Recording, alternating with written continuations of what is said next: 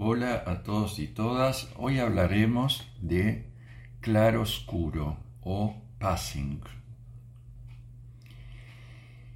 En esta película de Rebecca Hall, que es su ópera prima, dos amigas mestizas se reencuentran en la Nueva York de fines de los años 20, luego de varios años de no verse.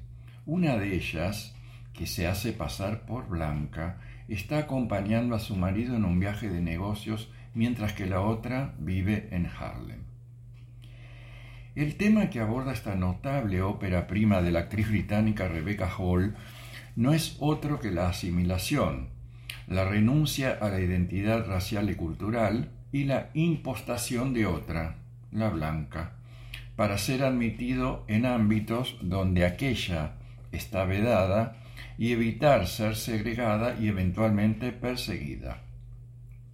Es el passing, hacerse pasar por, del título en inglés. Hall, también guionista, no plantea esta problemática en forma lineal ni como un manifiesto, sino que se desprende naturalmente del desarrollo dramático de la historia y la evolución de los personajes. Claire Ruth Nega, la asimilada, es la que está casada gracias a ello con un hombre blanco adinerado, Alexander Skarsgård, que ignora su identidad.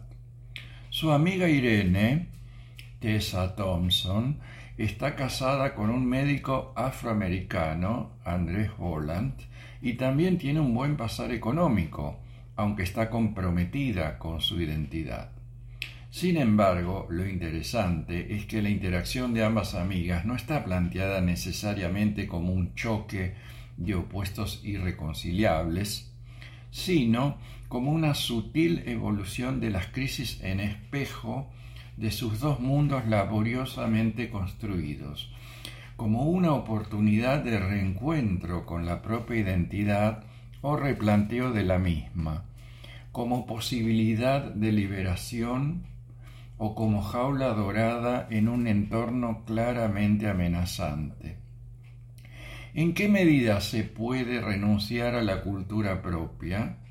¿Cuánto se soporta permanecer en ella aún desde una posición de compromiso con la misma o fuera de ella negándola? Interrogantes que también remiten, por ejemplo, a la situación de los judíos asimilados a la cultura alemana durante los años 30. El planteo formal de claroscuro es absolutamente hipnótico. La pantalla de formato 4 2.3 y una maravillosa fotografía en blanco y negro contribuyen a retrotraernos al melodrama cinematográfico de esa época, si bien la película no se encuadra en ese género.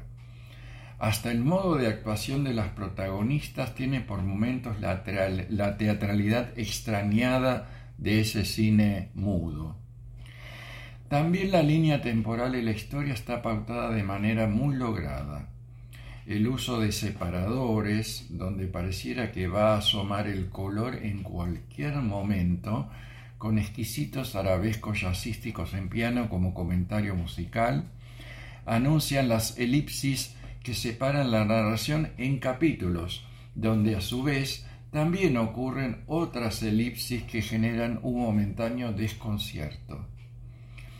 Rebecca Hall nos brinda una ópera prima sutil donde revela que sabe muy bien lo que quiere y cómo lograrlo, con el aporte fundamental de las soberbias actuaciones de Tessa Thompson. Sí, Tessa Thompson que tuve que mirar muy bien para ver que es la misma actriz que hace de Valkyria en Thor Ragnarok, por ejemplo.